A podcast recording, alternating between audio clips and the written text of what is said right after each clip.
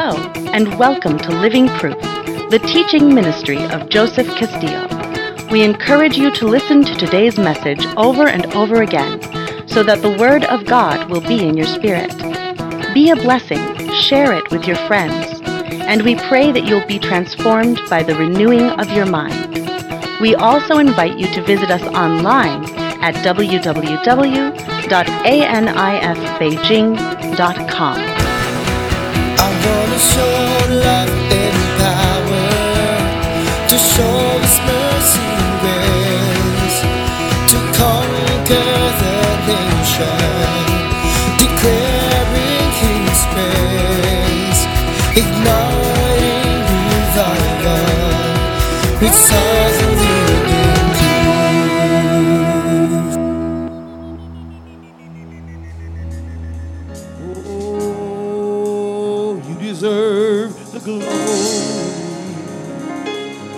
and the honor. And we lift our hands in worship as we bless your holy name. You deserve the glory.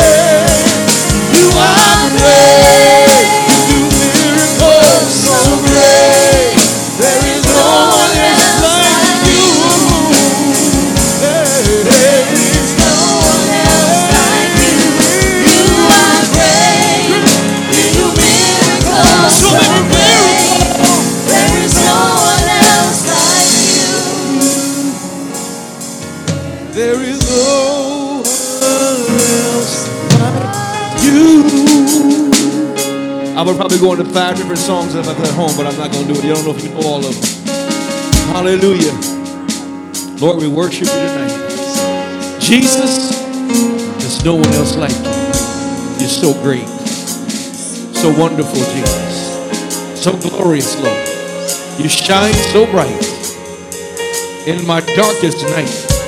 Hallelujah. We thank you. We give you the glory. So glad I found you. So glad you called my name out out of darkness into your marvelous light. Hallelujah. I don't understand everything, Lord, but I understand. I know you. I love you. And I give you all the glory. Hallelujah. Somebody say, Thank you, Jesus. Hallelujah. You can go ahead and be seated. Amen. He, uh, Pastor Joey made me an apostle tonight. Well, I, I praise the Lord. I got elevated. People call call me stuff. I don't. I don't call myself anything. As long as the check is right, I don't care. as long as the address is right for dinner, I don't show up at the right place. Amen. We just your humble servant tonight, and glad to be here in the house of the Lord. I'd rather be in the house of the Lord than the finest mental institution in Tulsa. Amen. I'd rather be in the house of the Lord than the finest soup kitchen. Amen. In the state. I can't get no witness here. I'd rather be in the house of the Lord than the finest hospital in Tulsa. Amen.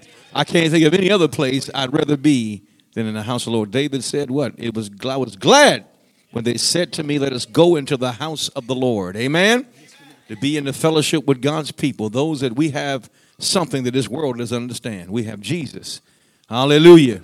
We share him in our hearts with one another. Amen. And we are one family. Paul said, For this cause I bow my knees to the Father of the Lord Jesus Christ, of whom the whole family in heaven and in earth is named. You know, saints don't die, they get translated, they get transitioned.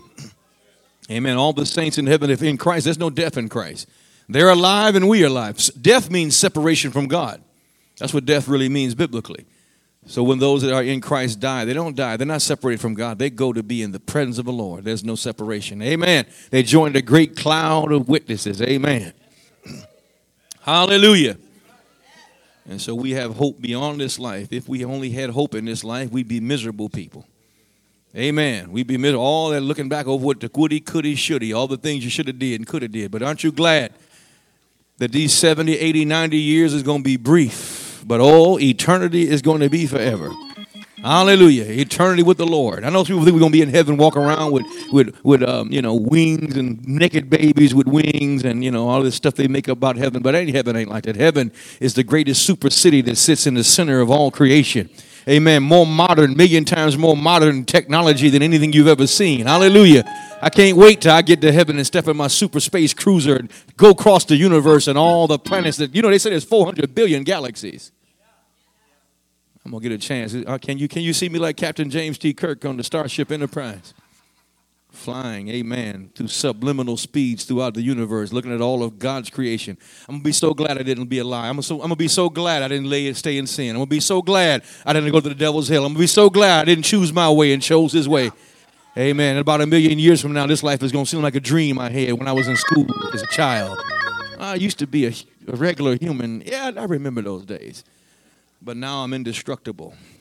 I don't need a life support. I don't need a life support system in space. Come on, somebody. Jesus is my life support system. You better expand your imagination about where you're going. You ain't just going to sit around in some city and walk around in white robes on all day. Come on. Bible don't tell you that. That's something you made up. That's true. That's something Rome made up for you. Amen. Heaven's got to be better than this. What's the point of going if we're just going to just go to walk around with white robes on for millions and millions and millions of years? Amen. God has got someone, he said, I haven't seen either has it coming into the hearts of men what God has prepared for them, but but but God has revealed them to us by his spirit. Amen. Hallelujah. It's got to be better than this. When the Lord tells you he's going to make it up to you, he means it. No matter what you've gone through, what you've suffered, what you lost, Jesus says, I'm going to make it up to you. He will make it up to you. Nothing, nothing can compare to the glory that shall be revealed. If you can imagine how good it's going to be, it's going to be better than that. He said he's able to do exceeding, abundant, above all I can ask or imagine. That's what thinking is, is imagining. Now I got a big imagination. If you can beat that, Lord, you got you got you really got a job on hand. You can beat my imagination. Amen. I can't wait to that great day. Hallelujah. The consummation of the ages and the books are open up and it's shut Free at last, free at last. Thank God Almighty, I'm free at last. Free to move about the universe. You think God made all these planets just to sit up there and be in the sky? He made them for inhabitation. Hallelujah. But see, heaven, earth is just a culling process. Earth is just a laboratory. We're going through this school, and once we graduate, those that pass and get, we're going to go beyond this place. Amen. You know, right now, humans can't really live and exist in outer space because there's something about the earth that when we're separated from the planet for too long, we begin to die. Because the earth has an electromagnetic field that our body operates out of a bioelectrical field, and we get they can't solve the problem of life support. That's why they can't go way out in outer space because too far away from Earth in an artificial environment, they'll begin to die, and they can't explain why yet. Because God ain't got you give you know He ain't give you a release from the planet yet. That's why you need a glorified body to go out there. I can't get no help in here. Jesus had a glorified body. He traded in this earthly body and got a glorified body. He, he, he traded in his carbon based body for an electric body, a body, an energy based body. Come on, somebody. Yes, sir. How else can you how else can you explain a man that don't have no blood in his body walking and talking and breathing? Jesus emptied out all of his blood. He don't have no blood in his body. His blood has been poured out. So what's flowing through his veins? Glory is flowing through his veins. How else could he go up into outer space and didn't need no spaceship? He didn't need to breathe. You need blood to breathe to put oxygen in your body. Jesus don't need no blood to breathe. He got glory. His body's creating oxygen. Come on, somebody. The Bible says they were all in one place with all the doors closed and all the windows closed, and suddenly he appeared in their midst. They made it a point to let you know that the doors were closed and the windows were shut, and suddenly he was in them. Fear not. Come on, somebody. Super califragilistic. He had a body of another dimension, a body from another planet. That's what. And Paul said, "Wait a minute, you got a body now that's being prepared to the heavens. So a body that's not been made with earthly hands, but a body that's prepared by God. The moment you get bored again, another body comes out the factory." Can I get any witness in here? We say, well, where's, where does God get the material to make another body? You know what? That's what the blood of Jesus is in heaven for. He's using that DNA from that blood to make brand new bodies for us in the eternity.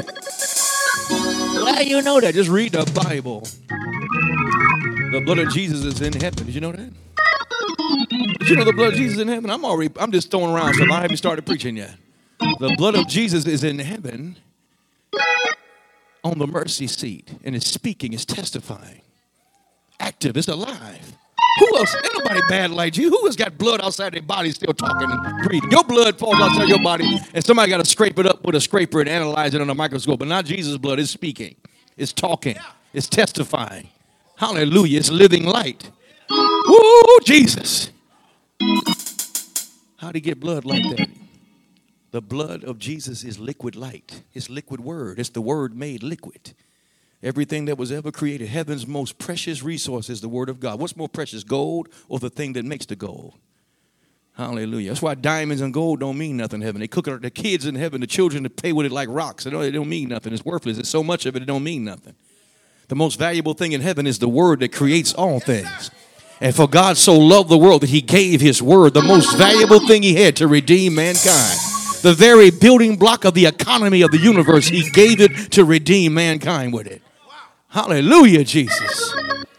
That's why one man's blood can save everybody. It's worth more than everybody put together. that fabulous, fantastic blood of Jesus is amazing and is speaking better things than the blood of Abel, calling for mercy. Hallelujah, Jesus. And from that blood, that was once energy and light that came inside of a body and be congealed and became liquid fluid inside of a man. He walked around for, three, for 33 years until that containment seat was bursted and that blood came out. The angels captured that blood. Come on, somebody. Took it up into heaven and come on, he, he held on to it. And then Jesus, when he got up, he took his own blood like the high priest and entered into heaven and took his blood, saying, This same energy, this same power, this word that was once in heaven came and joined the earth, wrapped itself in flesh, and now has come back. Now from heaven to earth, the cycle has been completed. The redemption testimony of mankind. That blood in heaven says the cycle has been completed. It says job complete. Hallelujah. And from that blood, he's taking DNA to create the new bodies for us. Ooh-wee. Bodies that are both natural and spiritual. You ain't getting a spiritual body that you can't see like angels. You're getting a physical body. Hallelujah. He's going to take it from that fabulous blood and create new bodies. Science is just now catching up with God. God is way beyond science. He's super science, super genius. What a mighty God we serve. God's gonna blow your mind. You wait. He gonna blow every circuit board in your brain when he gets through showing you what he can do. Turn to the book of Acts, chapter 16, and verse number 6 is where we find the word of the Lord tonight. I'm not gonna preach long. I'm gonna have you out here before midnight, I promise. Amen. Night services, we don't know how they can go. Because only the people that really want to be here are here. Amen. Amen. God is so good. Acts chapter 16, verse number 6. I want to thank God for Pastor Joey. Amen. Pastor Joe Castillo, we thank God for him. And for his lovely wife, Sister Jade. And for all of you that are coming, all the saints, I appreciate you. Amen. Our God, man of God, Jim Montgomery, thank God for you and all the other saints that have come out. My good friend, the hurricane from down from down Mississippi. Or is it over? It ain't down. It's over there in Mississippi. Amen. He drove all the way up here to be in our meeting. Him and his lovely wife and his children. We thank God for them. Amen. We got the young, they're young I used to call them the sops.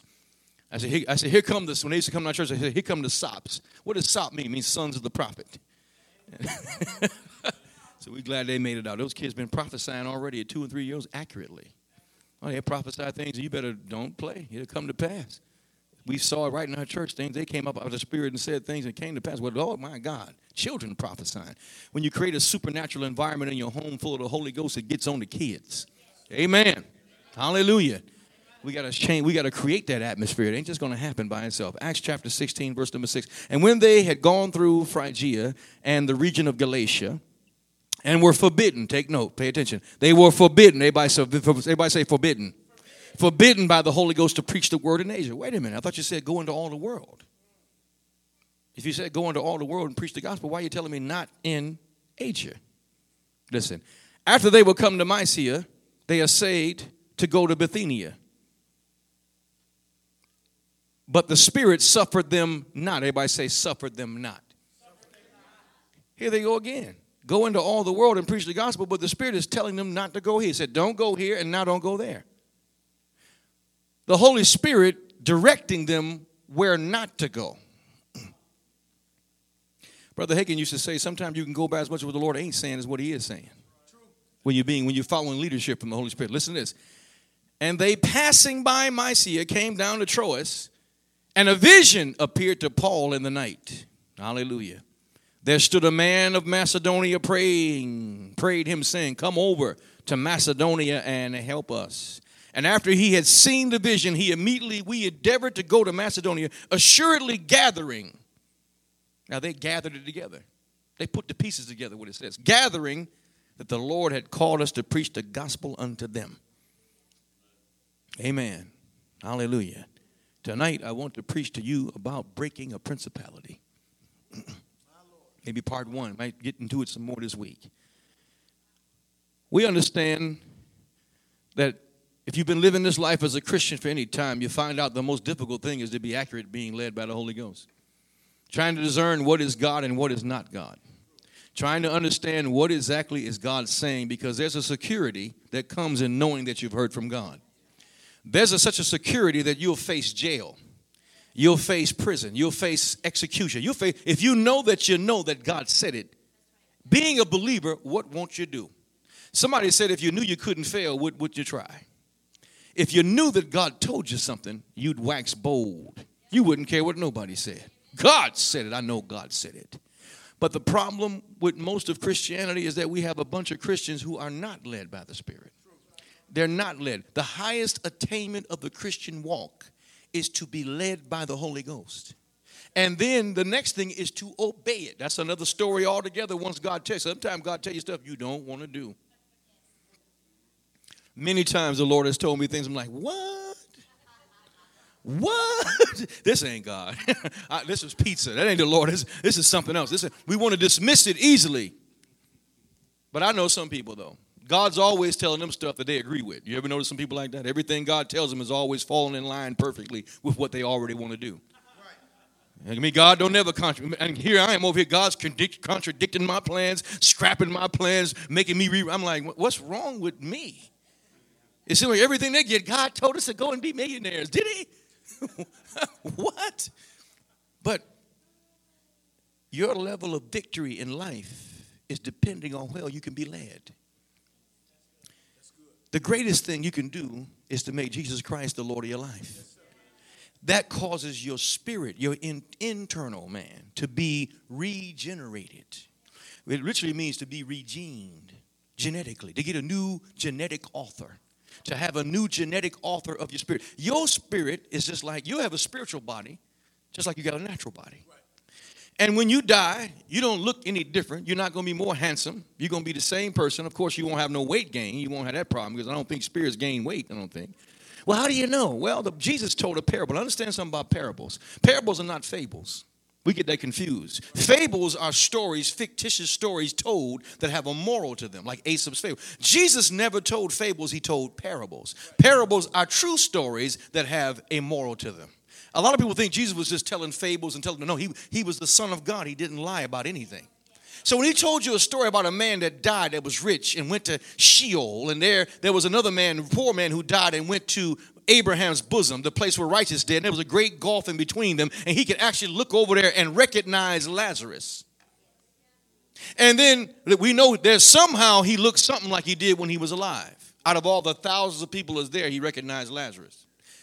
And we also know he says, let him take the tips of his fingers and dip them in some water and cool my tongue. Now, if we don't know anything, we know at least spirits have fingertips and tongues.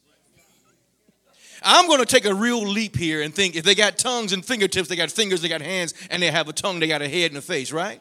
So that means they have a spiritual body that looks something like the natural body. I'm sure it doesn't age. I'm sure the paint doesn't fall off, it the scaffolds doesn't come off. I'm sure but it's eternal. It's the spirit, it's the real you, the inner man. And if you have a spiritual body, you got a spiritual ear. And that spiritual ear is how you hear. Are you listening? And a lot of us, we spend more time fixing the outer man than we do the inner man. And then we suffer because our inner man is not in tune to hear what the spirit is saying. Jesus reveals the spiritual realm like nobody else ever in history when he explores and brings these stories to life and he tells you that there is a spiritual body, you have a spiritual likeness. You are a spirit being. So if you have a spiritual body, I'm going to say I believe that all truth is parallel. I believe there are great parallels in, in truth. If you have a spiritual body, maybe you have spiritual DNA too. We just discovered what DNA was I, what, 20, 30 years ago, back in when it's a new word thrown around, DNA, genetics. We didn't know what that was. I know when I was a kid, I never heard what DNA was. DNA, RNA, and then now they're saying they can break DNA down. When they open up one human strand, it's so long it can reach from heaven, it can reach from Earth to the moon. How much information they say is stored. One Russian scientist has even been able to store information inside DNA because it's so vast on a microscopic level. What genius thought of tiny microscopic blueprints because that's what DNA is. It's a blueprint to build something. It tells you whether the eyes are going to be blue, whether they're going to be green, whether the hair is going to be this. It, tell, it has all these design in this matrix. And uh, it has life power in it that all it needs to do is connect with something else and pow, it starts shifting and forming. And next thing you know, a baby's coming. Only God. And He gives us the ability to strike these rods and He says, You can procreate with me. I've already created the engine. All you got to do is strike the engine and turn it on. It's already working. And in this DNA, this spiritual, this physical DNA, then what's the spiritual DNA like? You see, when man fell in the garden, his body didn't die, it began to die. His spirit died, but not died like it stopped breathing and had cessation of life ended. It died because it was separated from God. Because death in scripture it means separation from God. It don't mean dying death, it means being cut off from God.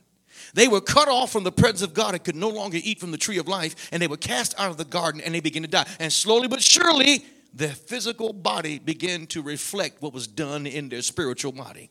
And then, then God comes in and says, Wait a minute, before I throw you all out, Adam, you have ruined your seed. You have ruined your power to procreate. So I'm going to bring redemption through the seed of a woman because yours is messed up. I'm going to join my seed to a woman's seed, and that's what's going to cause the Redeemer to come. Because you ruined your seed. He was prophesying about Jesus coming. That's why Jesus had to be born of a virgin. Because he couldn't have the blood of Adam and he couldn't have the blood of any man because he wouldn't be able to redeem.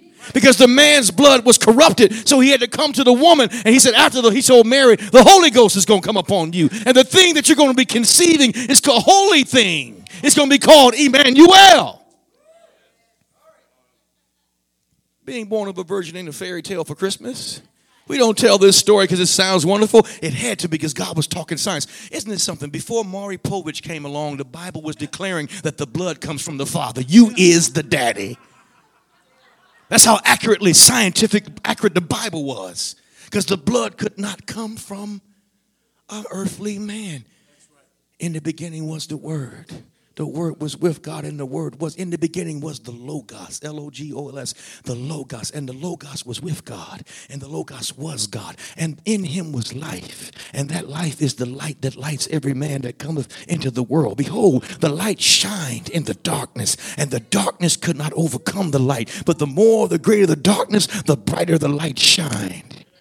He said there was a man that came from God. His name was John. He wasn't that light, but he was sent to bear witness of that light. And the word, the Logos, became flesh and dwelt among us as the only begotten of the Father, full. He said, We beheld his glory as the only begotten of the Father, full of grace and truth. He came unto his own, and they received him not. He was in the world, and the world was made by him. I can't get no, if you don't tell you what Jesus is, the world was made by him. And we beheld that glory that life, that Logos light, that was life. I don't know how he did it.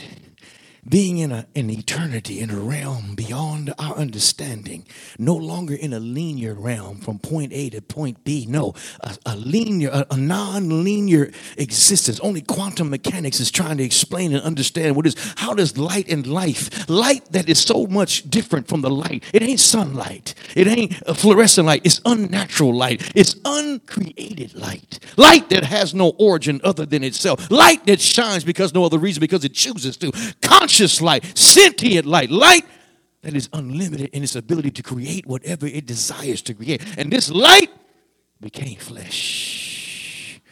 This light slowed down. You know, light moves at a certain speed. This light slowed down and fell through the space time continuum dropped inside the belly of a woman and congealed into blood. Liquid light flowing through this man. So powerful was this light. Guess what? The DNA, you imagine the blueprints? In the beginning was the blueprint, and the blueprint was with God. The blueprint was God. All things were made, everything a tree, the roots, a quasar, a black hole. All these things were in the schematics and the blueprint of the Logos, and it was all walking around inside of Jesus. No wonder when people bumped into him, eyeballs came in, backs came in, because he had the blueprint of everything that was ever made inside of them. That's why Jesus is the only healer. Buddha didn't heal nobody. Muhammad never healed nobody. Christian never healed. Only Jesus restored those things that were lost. Hallelujah. Then he told you, Do you believe I'm able to do this for you? They say, Yes. So why you had to believe? Because he was a man from another planet. He was a king from another planet. And as an ambassador, he had diplomatic immunity. No man takes my life, but I lay it down. They couldn't touch him because the laws of earth didn't apply to him. I can't get no help in here. For God so loved the world that he gave his only begotten son. The word begotten son in the Greek is the word monogene or mono, mono, uh, mono, monogenous, which means superior gene, which means unique gene, which means super gene. For God so loved the world that he gave his only unique super gene that whoever would believe on this gene would be regenerated. When you got born again, you didn't just shake a pastor's hand and join a church. You got regenerated. Your spirit that was dead in Adam came alive in the second man, Adam, and now you are called the new creation. Quit telling me I'm an old sinner saved by grace. I was an old sinner, but I got saved by grace, and now I'm something different. I'm a new creation. If any man be in Christ, he is a new creature. He didn't make me a new old sinner, he didn't make me a brand new sinner, he made me a new creation. Hallelujah. Look what Jesus did to you. A new creation. Hallelujah. Spun from the loins of the second man, Adam. And now your spirit, your spiritual man has been regenerated. And the Bible says the proof of it, he gives the earnest of the spirit. Earnest money. Anybody ever had to buy a house? You had to give earnest money.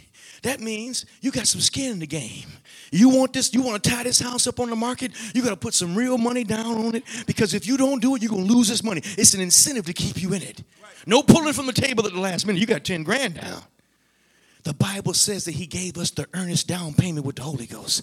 That's why I don't understand all these non Holy Ghost filled churches. Don't believe in speaking in tongues, don't believe in the Holy Ghost. The Holy Ghost, the baptism of the Holy Ghost, is the down. God said, I got five on it. God said, I got something down. I'm putting something in here that is going to guarantee you that I'm coming back. That's why people falter and fall out of church and don't know whether they're saved or not because they have not been filled. They have not been baptized. They haven't had a real encounter with the Holy Ghost because when you've been regenerated and you've been baptized in the Holy Ghost, God has put a down payment on you that's letting you know if I put a down payment, I'm coming back for you. And guess what? When I come back, I'm going to give you a body that's made from the same DNA that birthed your eternal spirit.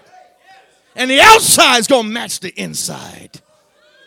Woo! And you'll never die when I do that to you. He that believeth on me shall not perish. The DNA mystery. Why is DNA? Why did God allow this revelation to come about at the very time in these ages? The Bible says in Hebrews, Jesus appeared once at the end of the world. The end of the world? Hebrews said he appeared. Well, actually, it's the end of the age. He closed up the age of the Old Testament. Many times when he's talking about in the last days, he's talking about the last days of the Old Covenant. He poured it out in the last days, taking us into the new covenant, a new and living way, being born again. And this is how you are able to hear from God because you got a born again spirit, and out of your spirit, it cries, Abba. Romans chapter 8, he talks about, he said, the spirit in you cries out, Daddy. You could be dumb as a bag of hammers. You can't, you, you, you, uh, you can't be so dense that you don't know when to come in out of the rain. But if you've been born again, and you have the new creation spirit inside of you, your little spirit is crying, Daddy. Abba. I don't care what the devil throws at you. You can feel like quitting and feel like giving up, but when you lay in the bed at night, something on the inside of you knows that I sure still love Jesus. I still call him Father, Father God in heaven. I don't understand what's going on with me. I don't know what's happening with me, but Father God. See, it's that little voice that when you first get saved, it's the strongest voice you got. Because when you first get saved, you get ready to go back to your old ways, and that voice say, ah, you can't do that no more. And if you do it, you fall down, repent immediately. But you got to be in church for a while to get used to it where you start ignoring it. You get a good dose of religion. And after a while, it gets harder and harder to hear that witness. And Paul called it the Holy Spirit bearing witness with my spirit. You know, in the old days on the streets, when somebody did something really cool or really sweet or really great, and you were with your friends, and both of y'all were laughing or having a good time, you didn't have time to say, That was great, that was great. Did you think that was great? No, we would do, we would walk over to them and say, Give me five. We, we would bear witness. The Holy Spirit is high fiving your spirit. Not in words, but something beyond words. He's high fiving, bearing witness that you are the child of God. And that same witness is the voice that you're led by. Let me tell you, the Bible says Paul is, you thought I forgot about Paul. Paul was going through the area looking for where to go. Now he had received the mandate go into all, everybody say, go into all the world. All the world means all the world. What part of the world is not included in all the world? You understand that, right? Go in, wait a minute, go into all the world. So, guess what Paul does? He obeys the first mandate I'm going into all the world. See, a lot of times we don't understand. We want God to tell us exactly where to go, but we aren't going anywhere. See, the Bible says the Holy Ghost is a helper, not a do it for you. When you start obeying the first mandate, he begins to tailor make direction for you. But when you ain't trying to do nothing, see if you see if you're not doing anything, the Holy Ghost can't help you do nothing. You got to be whatever your hand finds. You got to get busy and do something, and then He'll begin to tailor make direction for you. When you don't obey the first mandate, I tell people want to hear God, they want visions, they want dreams, they want Jesus to appear. I said, You don't want Jesus to appear to you. Yes, I do. No, you don't. Because if he appears to you, you ain't got no choice now. You ain't got no floundering and flip flopping and wondering. See, when you out there when you're looking through a glass darkly, and maybe God said, "Alone, let me pray a little while." You got time to catch up. It's better to be two steps behind God than one step in front of Him.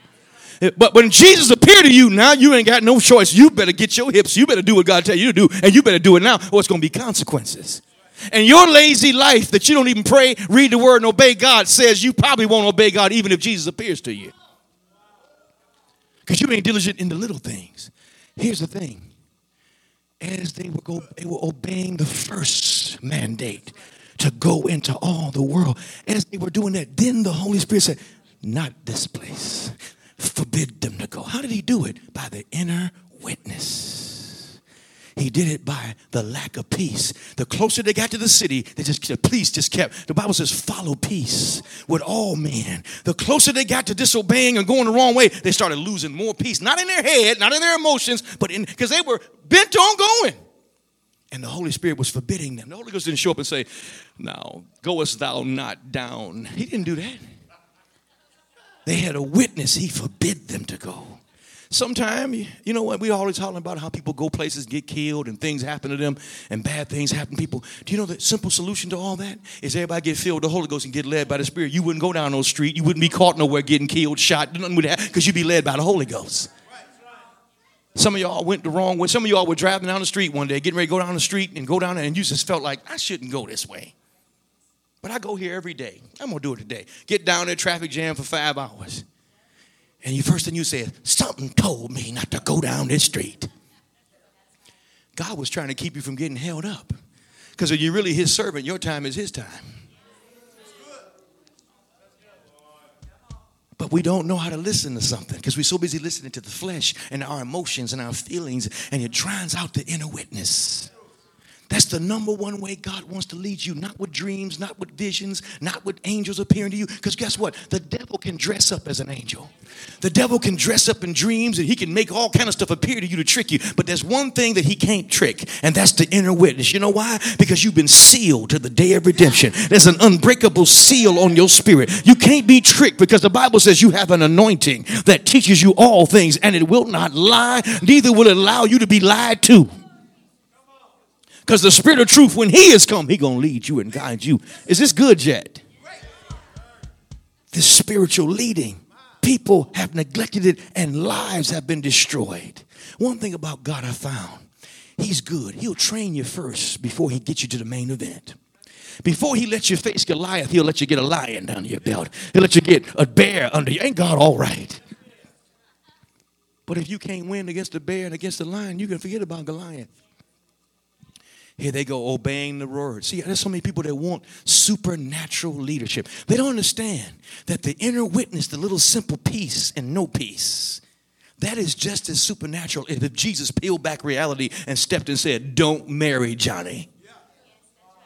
It's just as supernatural. Brother Hagin used to say something very powerful. People are looking for the spectacular and miss the supernatural because the supernatural is casual. Supernatural, when you're spirit filled, it's supposed to be natural to you to be supernatural. I remember one of the times I got the first word of knowledge I ever got one time was standing in the line of Kentucky Fried Chicken. I was getting ready to order me a breast and two wings. Y'all didn't help me in here. I was standing, I was looking, I'm gonna get a breast and a wing. And I was standing there, and a word of knowledge came to me about the woman behind the counter about a band. I said, What happened to her head? She got a band. And the Lord told me what happened to her. And I'm sitting there saying, This is just my imagination. When I got to the counter, I said, Did you? So she said, Yes, how did you know that?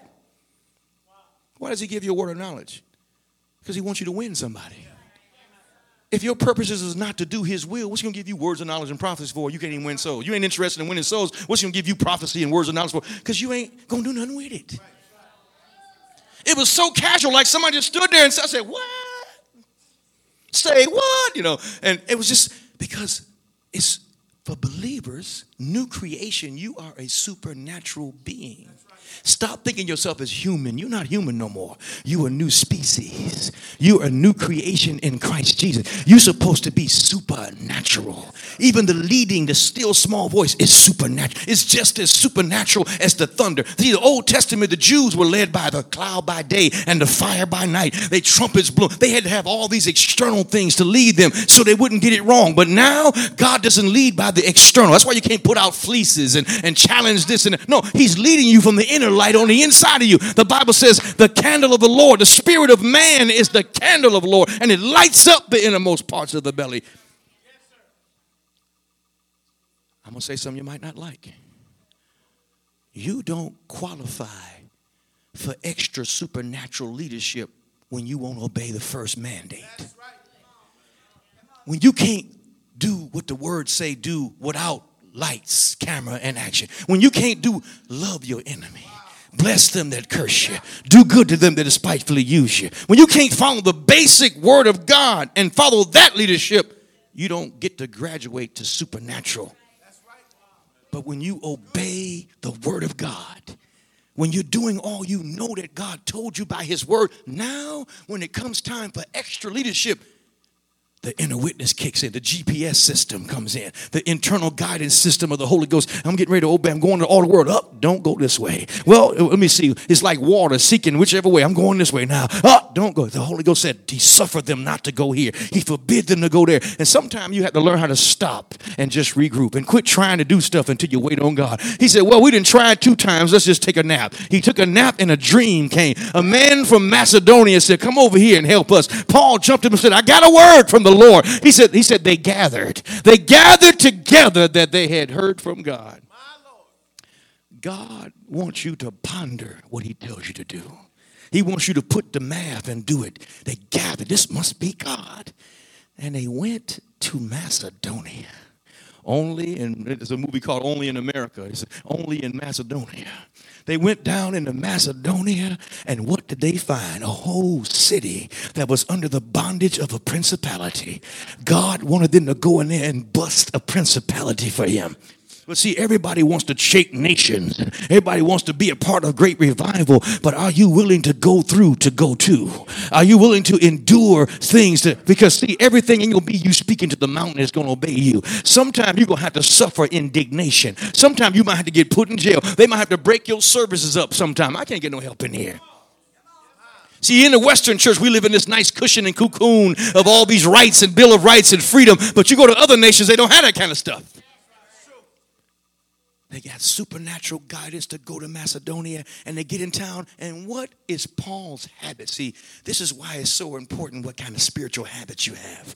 He says in the next verse, it says in chapter 14, it says, And a certain woman, a seller of purple, Lydia of the city of Thyatira, which worshiped God, heard us, whose heart the Lord opened that she attended unto the things that were spoken of by Paul. Well, you have to understand, first of all, they didn't have no temple there to worship. So the people would often go, gather around the shore of the ocean or the lake or the rivers. Wherever there was running water was the place where people meditated. Oftentimes you read in the Old Testament that Daniel stood by the river bank. People went where there was nature to get in contact and they would meditate upon God. And they were there. And see, people would gather by the ocean shore to pray. Guess what? Paul's habit was to go wherever folks were praying because he was a praying person. He went to the shore and he met a woman. See, that's what's wrong with so many of us is that we're never around the places where God's people are gathered, where the activity, spiritual activity is taking place. When we should be in church, we somewhere else. When we should be in prayer meetings, we're somewhere else. We're always obeying the flesh and doing what the flesh do. But Paul said, no, we don't know the next step to make, so we better go to prayer.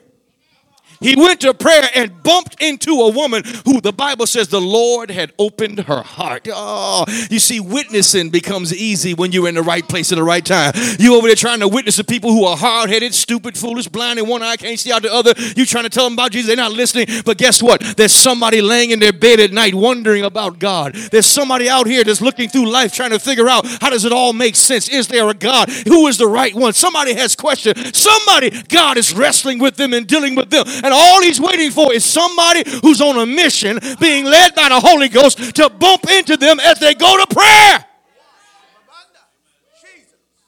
And they bump into this woman, and she got money. She ain't broke. She's a industrious woman, got her own business. Back then, houses were big. And all of a sudden, Paul establishes his mission headquarters. In the first few days of getting in the city, he gets a woman who's big enough to take him and his evangelistic party into the house. And so he stays with her. because the Lord had opened her heart. You want to ask God to lead you to people who He's dealing with. Not just, you see, it's all right to knock on doors and leave door knockers. It's all right to be like Jehovah Witness and pester and bother people. But see, when you're led by the Holy Ghost, God will lead you to the aisleway in the supermarket, right by somebody. He'll lead you to the right place. He'll, t- he'll order, he'll, won't He do it? He'll order your steps to run into somebody that you may not understand Greek and Hebrew, but He'll have somebody who's right on your level that you can talk to and witness about. I don't know about you, but all I know is I was blind, but now I see. All I know is I was bound by cocaine, but I ain't bound no more. I can't tell you nothing, but I know what I've experienced. Your testimony. The Bible said the testimony of Jesus is the spirit behind prophecy.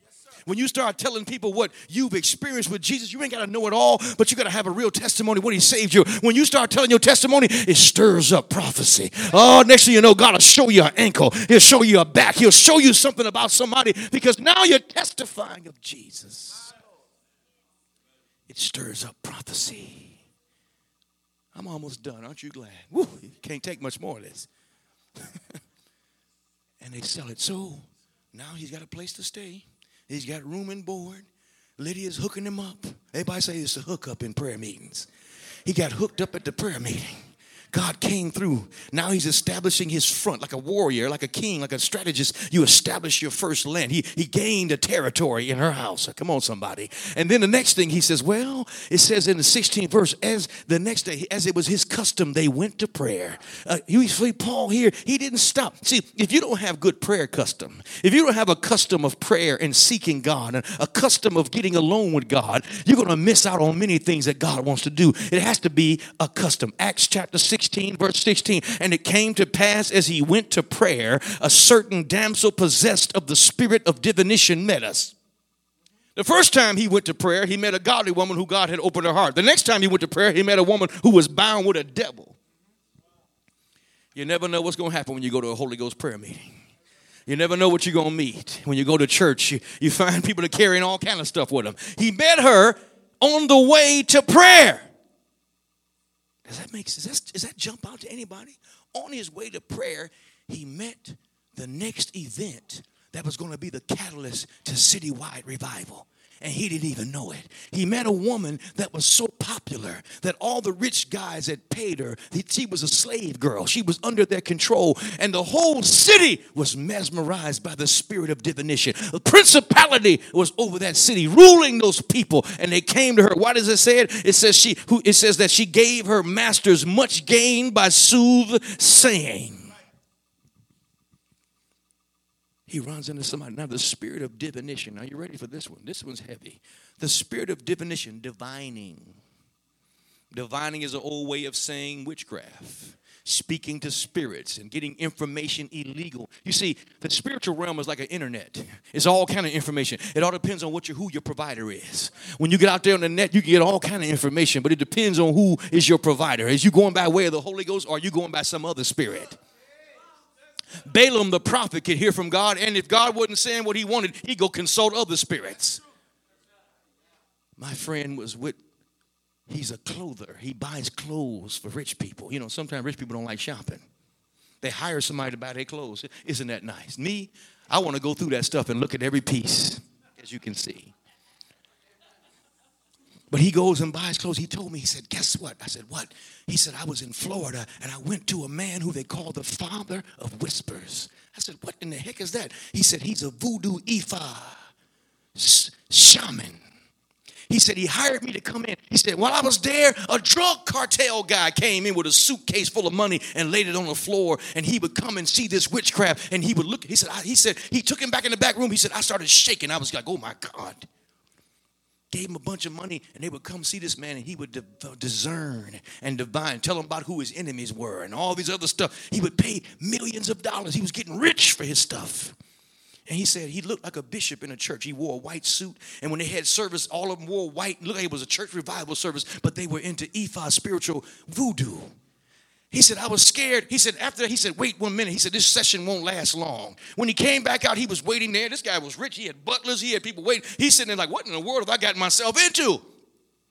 And the man, the drug cartel guy came out, didn't pay no attention to him, just went out the door. He said, come on in. He said, I'm ready to see you.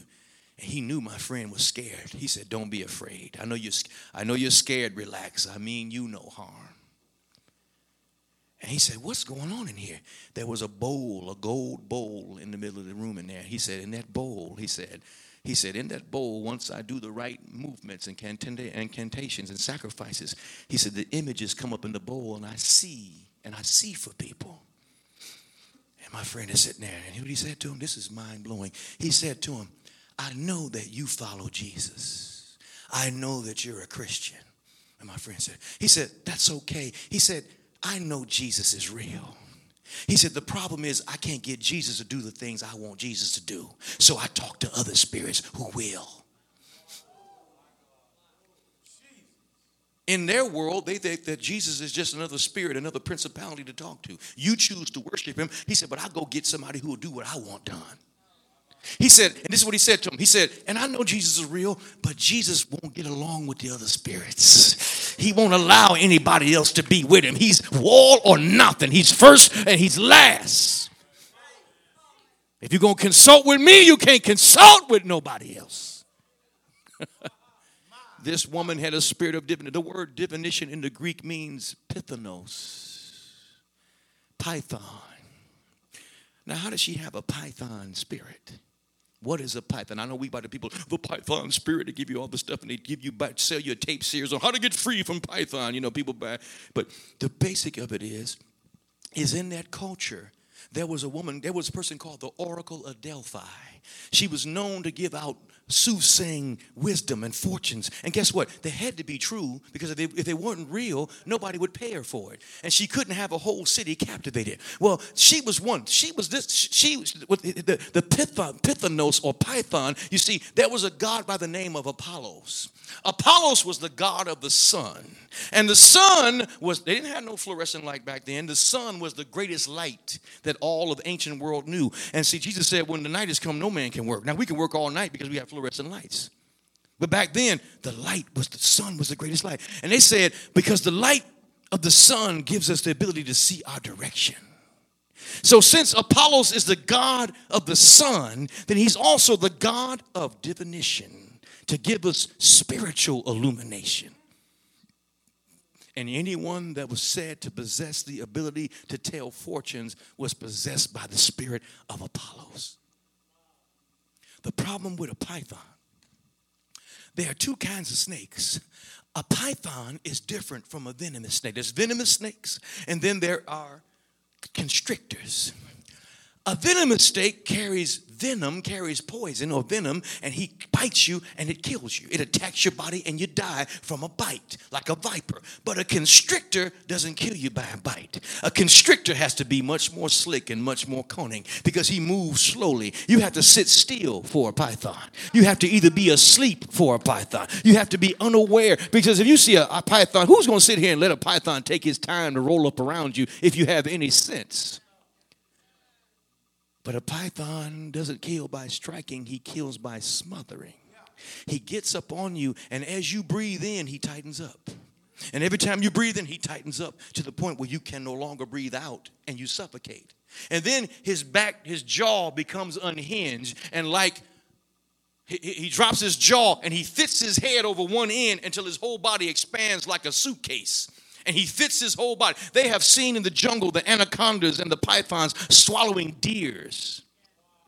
And it's so big, they just sit there for a month in that one spot, digesting the food because they can't move because it's so big. And the thing about a python is that once it engulfs you and takes up you, your life is over. You are now a part of python. Guess what? You ain't going in the direction that you would have gone. You're going in the direction python going now. It's a spirit that arrests your direction. It's a spirit that stagnates you and engulfs you and swallows you up, and it does it by suffocation. Because when people start listening to soothsayers and you get hooked on having somebody tell you the future, you got a tall, dark stranger coming. Is he really? You're not going to be single all your life. I see a handsome man. He's coming, and you meet a handsome guy and say, It's just like what he told me. And you marry that devil and get him home and find out that he's a devil. And it's the worst thing you've ever done. And you got to go back to the soothsayer and they tell you something else, and that seems true.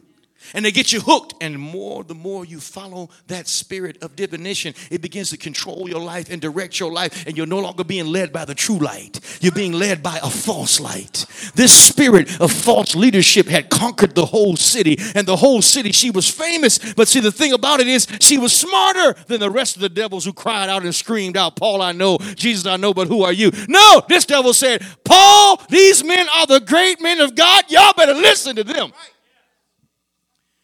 The interesting thing about this devil is it didn't come against it. Why? Well, if you can't beat it, join it.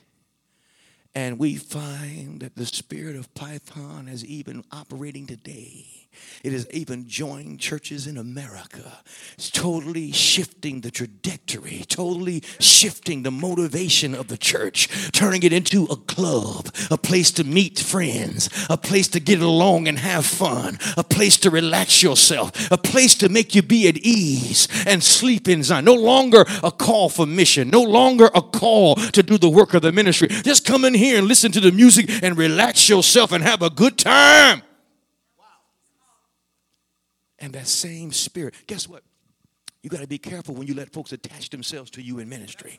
Because people, I found out in 30 years of ministry, the people that come in the door talking about how great I am and how wonderful I am are the biggest ones that betray me. The ones who come in saying, Ooh, I ain't never seen anointing like this before. And see, if you got the wrong spirit, you'll get, it'll go to your head. You ain't never seen, yes, you haven't seen an anointing like mine before. I am the apostle. Yes, I am, I am the, the I am the bright and morning star. Yes. And see, if you let them talk you into it, they'll attach themselves to you. And next thing you know, they'll be in the kitchen giving prophecies to somebody. They'll be in the tape room, and every time they hand out one of your tapes, they're handing out one of their prophecies on the side, getting witchcraft, trying to gain control of the people. And the next thing you know, they're having prayer meetings at their house, and they're praying against you. Oh, we got to pray because the pastor got a wrong spirit on him. We got to pray against the spirit. And there you know, they- and what you don't know is that they're trying to gain ascendancy and to take control. That's what Python does. That's why you better be careful. I'm not going to let you build me up. I'm not going to let you begin to tell me something I'm not. I know who I am.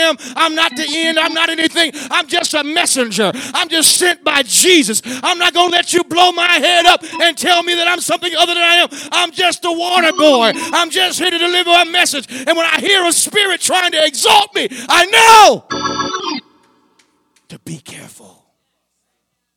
Not all of them. Some of them are, some people are real. They don't have a demon when they're talking. But this devil began to call Paul the man of God.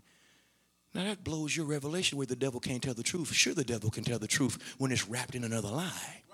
When there's a bigger lie, he'll tell enough truth to get you to believe it. It's like rat poison. It's 90% cheese, but 10% strychnine. He tells you enough truth to get you involved, and then it's that part that'll kill you.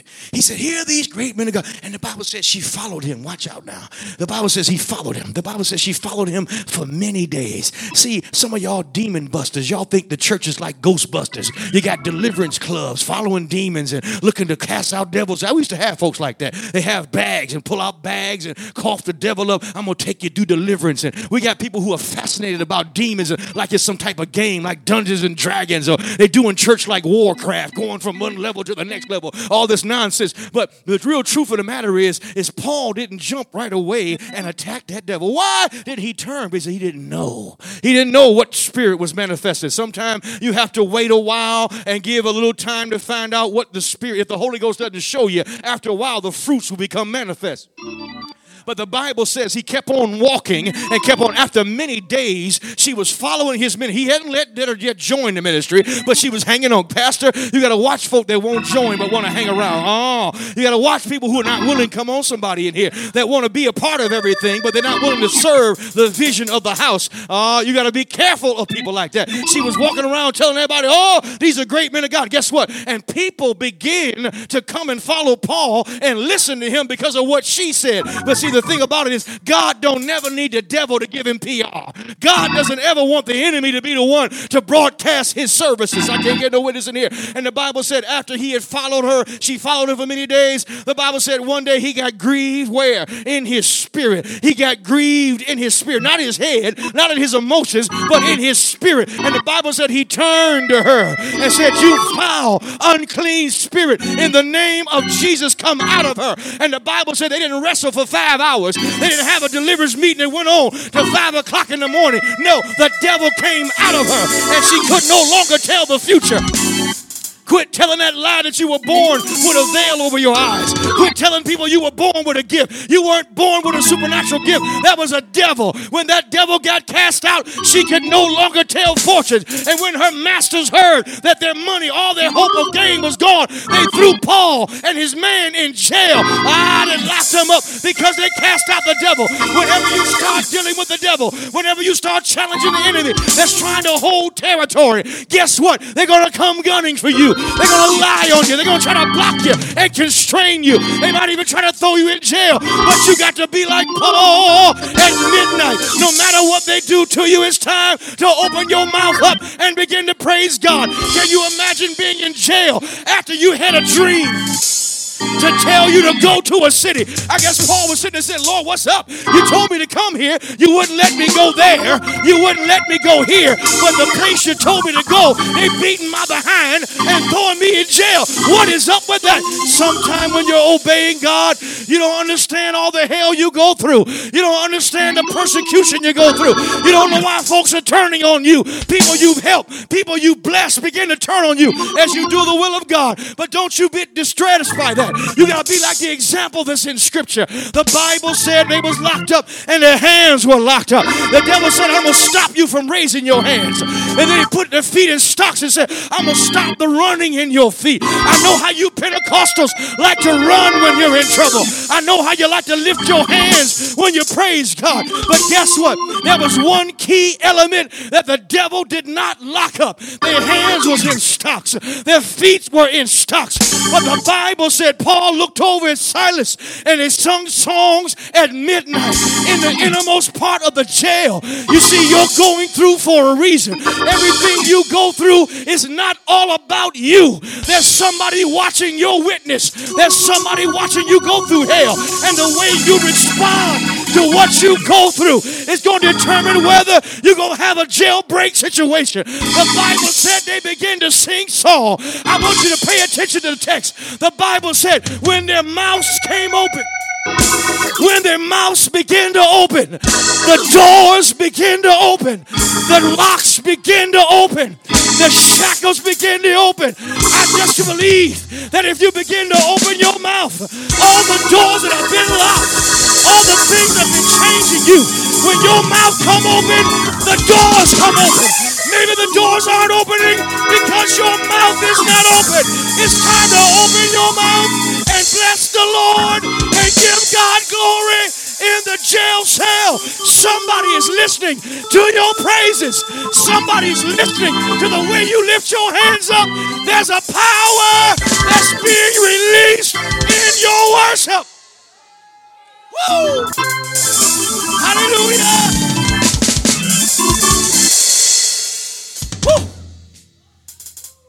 When their mouths open, turn me up a little bit more volume. When their mouths open, the doors opened. They locked up everything but their mouth. Couldn't raise their hands, couldn't dance, couldn't shout. But Paul said, That's all right. I still got a mouth. And this mouth is connected to a new creation heart. And I'm getting ready to sing praises. He says, Silas, what's that song we used to sing when we was kids? Lift up your heads, O ye gates, and be uplifted, you everlasting doors. For the King of glory shall come in, and he that shall come will come, and he will not. They begin to sing the songs of Zion. It didn't say an angel came. It didn't say Jesus came. It said the prison began to shake and the door shook loose. Because see, you trying to see, well, I'm gonna go seek the Lord. Let me tell you something. If you know how to worship, you ain't got to seek him. Because the Bible says the Father seeketh such that worship him. I'm getting ready to go look for the Lord. He ain't lost. You ain't gotta look for him. What you ought to do is lift up your hands where you are and begin to worship him. Even if you're in the deep dungeon, even if it's after midnight and everybody going to bed, it don't matter. If you begin to worship him, the Father will seek you out. He will come to where you are. And when he walks in the room, doors fling open, chains fall off, doors doors break off the brackets. And not only your doors, but all the prisoners' doors. See, your deliverance, there are so many people that are tied to your deliverance. When you get delivered, you can set other people free. The Bible says all the prisoners' doors opened. Not just Paul, everybody's door. And then the warden came out. Now, in those days, a warden was a powerful person that kept the jail. He was a high city official. He came in there. What's going on? He thought he thought he was getting ready to get cut- his head cut off. He thought he was getting ready to die. And Paul said, "Don't worry, we're all in here. Nobody's left." And when he saw that the jail had rocked, jailhouse rocked, when he saw that the chains had been broken, God opened his heart and he became a believer. And now the kingdom of God advanced with a city official that had authority and power. And now God is breaking the principality over that city through their obedience. Are you willing to suffer? Not as a sinner, but are you willing to suffer for unrighteousness, for righteousness' sake? Are you willing to take the hits and even be embarrassed? See, me, I'd have been sitting there in the jail with my behind and back busted open with whips, with my hands in stocks, thinking I could have been in Mysia sipping on some iced tea. I could have been in Bithynia. Any one of those places the Holy Ghost told me not to go, but He told me to go to the place where I was going to get my tail whooped and thrown in jail. I would begin to second guess whether I heard from God. Because you know, in our modern thinking, we think ain't nothing supposed to oppose us if we're in the will of God. Ain't nothing supposed to go wrong if we're in the will of God. Can you imagine the psychological stuff that was going on in their head? All day long, the warfare. You miss God. You should have went to Mysia. You missed God. You had two chances and you couldn't get it right. You picked the one and got your tail beat and thrown in jail. And now you're gonna probably die. Who knows what's getting ready to happen? The devil was talking to them, man. I tell you, the devil came in like a lawyer with his briefcase and sat down and went to work on them, boy. Because you know why? Because that's what he do to you. He does it to you. If he did it to you, you know he's doing it to them. But somewhere in the battle, the psychological battle, the psychological warfare of that day, Paul's revelation of Jesus won out over the strongholds and imaginations and high things that Satan was throwing. He began to exalt itself against the knowledge of God. Paul began to turn it and he started doing casting down imaginations. Half of your job is casting down false imaginations.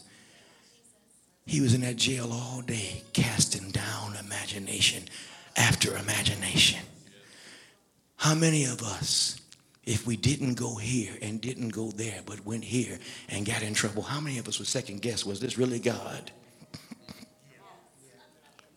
I mean, was this really God to be here to get beaten and thrown in jail? I don't think the Lord wants me. Said, I'm a prosperity preacher. This is not supposed to happen to me. I'm word of faith. I confess it and I blab it and grab it and call it and haul it. I'm, I'm about to decree and declare. I mean, I'll just listen. But it did happen to him. I don't believe in unnecessary suffering. I don't believe in suffering for unrighteousness. And for, I don't believe in suffering at the hands of the devil for stuff that I'm not supposed to suffer. But there is a there's a tribulation. There is difficulties that come to you as you try to obey the will of God. As you try to discern what God is saying from your flesh and from your emotion and try to discern what the devil is trying to tell you to do. The real warfare is not fighting devils. The devil has been defeated. I remember folks was going up in planes back in the 90s to do warfare with helicopters over the city. We're going to call them down, brother, them principalities. We're going to break them. Oh, I know another one. We're going to go into a spiritual warfare. We got warring tongues. We warring. The Bible says, he that you speak speaking unknown tongue, you don't know what you're saying. You were saying the same thing you would be saying calmly. I need a vacation. Lord, please. You just saying it loud. I need a vacation. That's all. But you're warring. How you know what you're doing? You're gonna pull down principality. What you gonna pull them down here for? What they gonna do when they get down here? I'm gonna pull them down. War. I was at a church one time, in, in- right here in Tulsa. I was in Bible school. Went up to the church, and they they were talking about the roar in the spirit. And I went in, this Pentecostal folk, you know, they're wild, so I was prepared for anything. And all of a sudden, they said, There's a roar in the spirit. I said, Okay. They were, he said, These are the roaring 90s, like the roaring 20s. This is the roaring 90s. He said, Turn to your neighbor and roar. And two people turned to me and said, Roar! I said, Roar?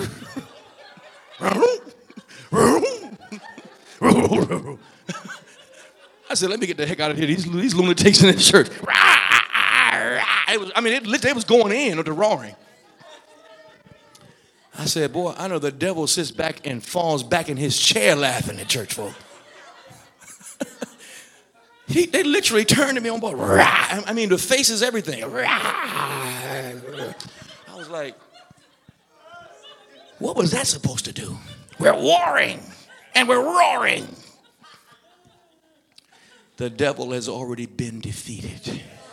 Jesus has conquered him forever. I ain't fighting the devil, no, no.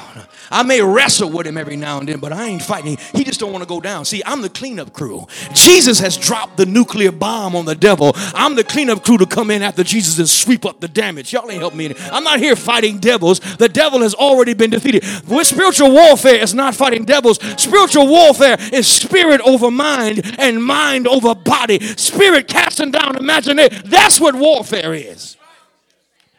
Strongholds aren't devils. Imaginations aren't devils. High things are they're the weapons the devil uses against us. They're the wiles of the Satan. Warfare is dealing with the way you think and trying to keep somebody from giving you the wrong information. And don't find yourself among a bunch of soothsayers disguised as an intercessory prayer group. They'll have you marrying goofy people that ain't saved. They'll prophesy people in your life. They'll have you doing all kind of stupid stuff. The Lord would say that the Lord would say, why don't he just say it if he would say it? The Lord would say unto you, and yea, I, even I, even I, what?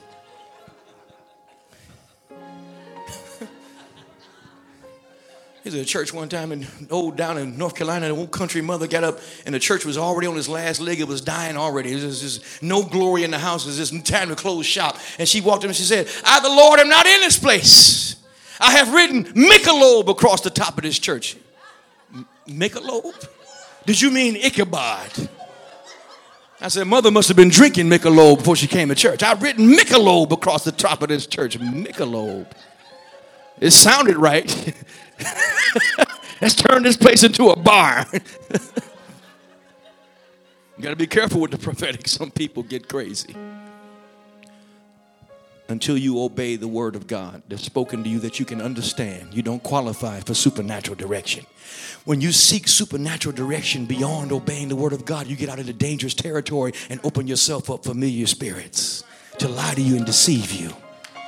But Paul walked out being led by the Spirit. He went here to source. The Holy Ghost gave him a check, no peace. Went that way, no peace. Had a dream, got peace about going. And the place he got peace was the place he got whooped and beaten. What a glorious victory to cast the devil out in front of the whole city. And the whole city's in an uproar of the mighty power of God. But you think getting demons out would make everybody happy. But not when money's involved. The God of mammon was involved. They took him and locked him and put him to, after they had whooped him, they put him in jail. What type of psychological warfare was going on all day? Poor Paul, poor Silas. But in the end, his revelation of Jesus won out over the imaginations. And he began to do what true believers do when we don't know what else to do. We lift our hands. He couldn't lift his hands, so he lifted his mouth and began to sing praises.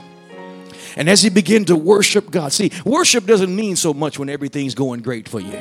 Worship isn't as delicious to God when you when you got all the reasons to praise Him because everything is going your way. God loves the worship that you don't want to give. God loves the worship when you're doubting whether you're saved or not. God loves the worship when everything is going wrong, but you still press through and praise Him and say, Lord, I'm gonna find a way to worship you midst of everything going wrong. It looks like I'm going wrong. Looks like I don't know. I don't know what's happening, but I'm going to worship you. I know one thing about you. You're true. You're God. You're real. I'm going to pray, Lord.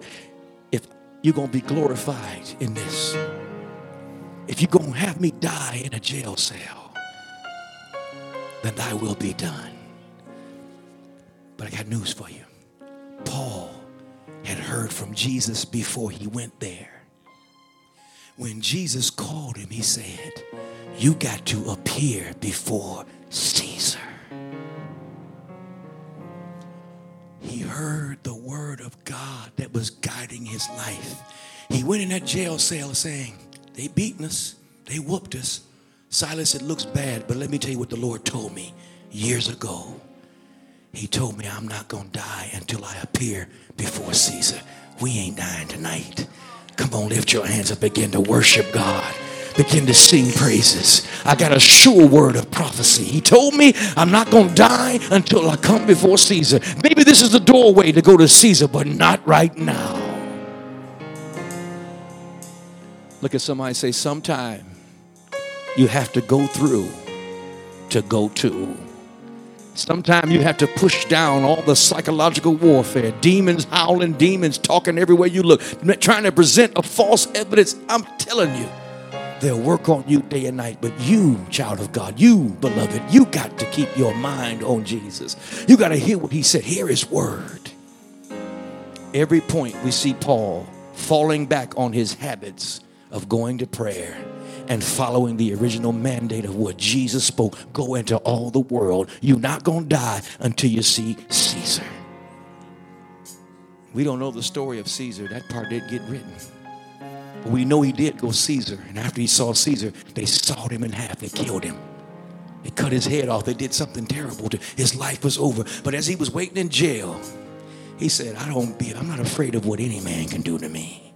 He said, I put my faith in the awesome Son of God who loved me and gave himself for me. And he's going to welcome me into his eternal kingdom. And there I shall be with him always.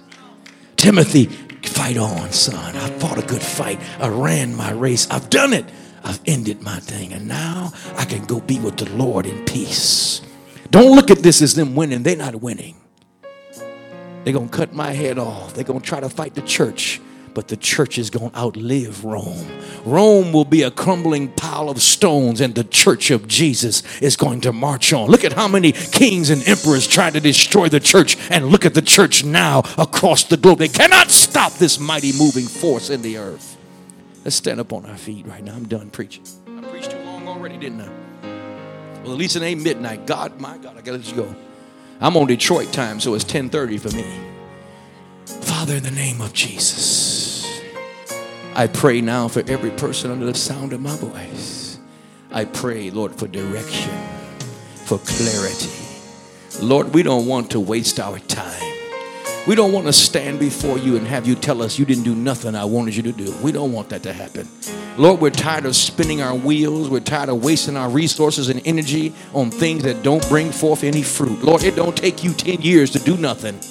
But Lord, you said, if any man lack wisdom, let him ask you of wisdom. And you give supernatural wisdom. You show us what to do. You tell us what to do. Lord, you show us how to break that rock. You show us how to break out of that prison. You'll show us how to break out of that jail. You'll tell us how to break that containment. You'll show us how to get victory. Wisdom, divine strategies to win winning strategies from heaven. Lord, give us wisdom how to win that child. Give us wisdom how to get that husband in line. Give us wisdom how to get that wife on the right track. Give us the wisdom how to start this business to fund the kingdom of God. Give us wisdom and the wisdom and the know how from heaven. We don't want to flounder, Lord. We're going to do your word. We're going to lean not to our own understanding.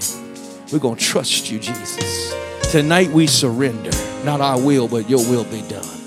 We're going to endure hardness as a good soldier. We're going to be faithful to the end, looking to you, Jesus. Lord, because you promised one thing. Jesus, you promised one thing. You promised me you were the light of the world.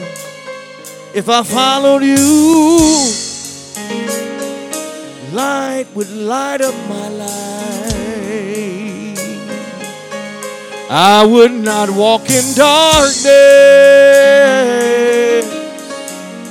but had the light of life. You promised me you would lead and guide me. by the still water. For your name's sake, Lord, you're my shepherd. Oh, I will wait for you. I will wait for you. I won't move till you tell me I am tired of my own way. I am tired of dismay. I will wait for you. I will worship in spirit and truth. I will wait. How many will wait on the Lord? Say it right now. I will wait on you. I will wait for you, Lord. When you there, the doors open, the chains release. Lord, when you're there, oh, everything opens up, Lord. You said, you said, I set before you an open door, an open door that no man can close. I see myself stepping through the door.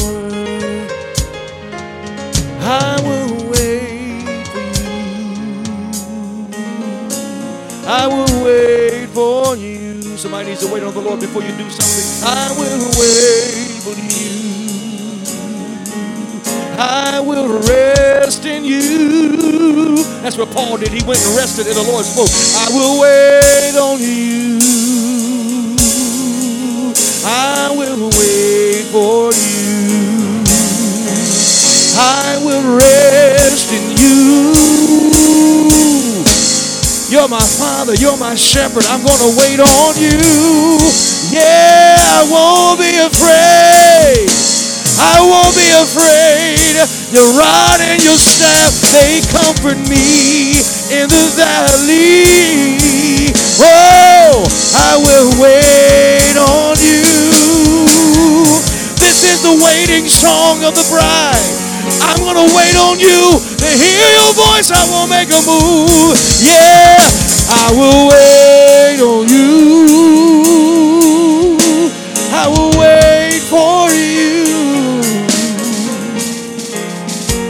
Lift those hands. Take hands with somebody next to you. If you don't mind breaking the rules, I know we're supposed to social distance. Maybe you want to get a shoulder next to somebody, but we're going to just take hands and we're going to agree with just right now, Father, in the name of Jesus. We receive wisdom from heaven right now. What's the next door? What's the next step?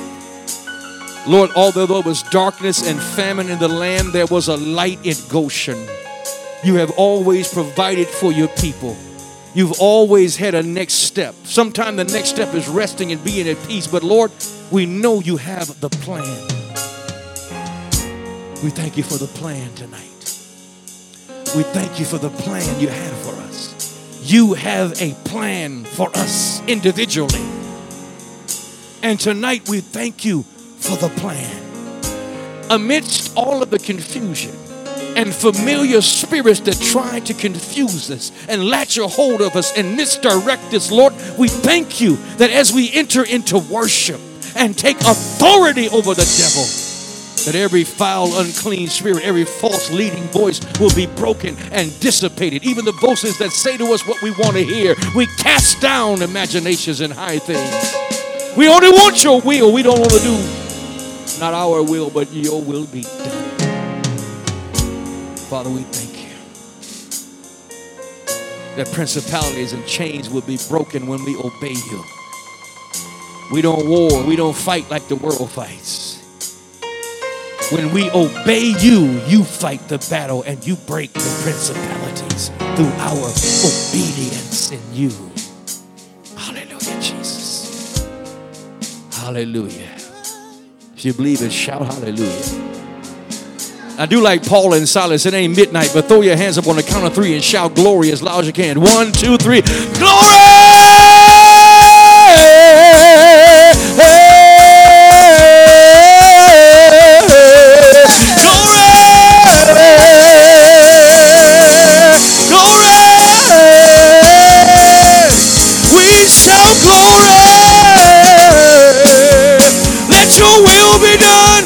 Your kingdom come, Lord. We shall glory. Whoa. Seated at the right hand. All power and glory. High and lifted up. Far above all principality. We are seated with him in the seats of glory. Far above all principality. Far above, far above, looking down from a seated position. High and lifted up above all. That's me. I'm seated in heavenly places. Let heaven come to earth. Let your will be done. Oh Lord, we won't stand in your way. Oh, oh have your way. Have your way.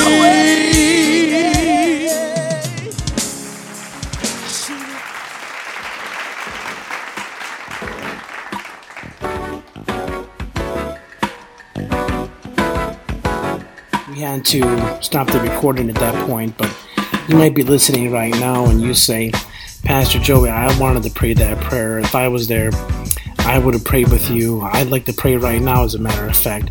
I'd like to give my life to Jesus Christ. I would like to have God in my life, and I'd like to know Jesus as my Savior and my Lord and surrender my life to Him. You know, repentance means to turn away from your way of doing things and to turn to God's way. We've done things our own way, like they used to say in Alcoholics Anonymous and Narcotics Anonymous. When I did the 12 steps, they said your best decisions and your best ways of thinking and your best ways to handle life have gotten you to this situation. And now it's time to trust a higher power. Well, there is no higher power than the God of all the earth. His name is Jehovah, and He sent His Son Jesus to die for you. And through Him, you can turn from your way of doing things to His way.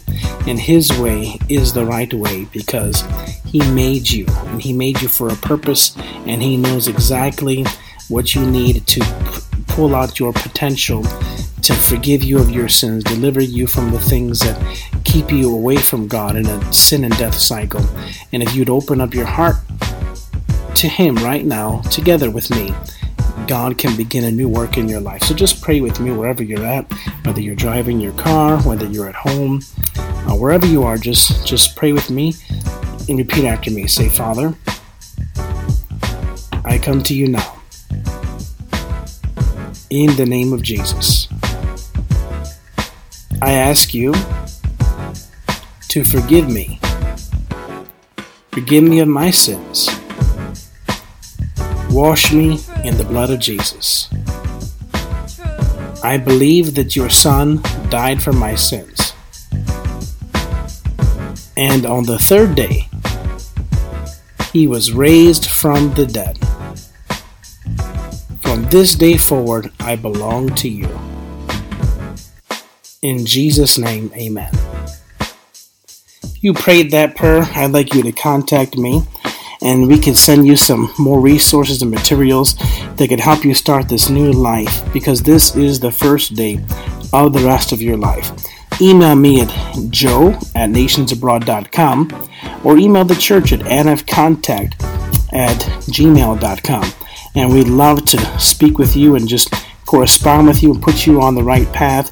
Maybe help you find some local churches there online or something, or maybe we know some pastors there that could follow up with you and help teach you the Word of God. Thank you for listening, and feel free to download the other podcasts and just feed on the Word of God.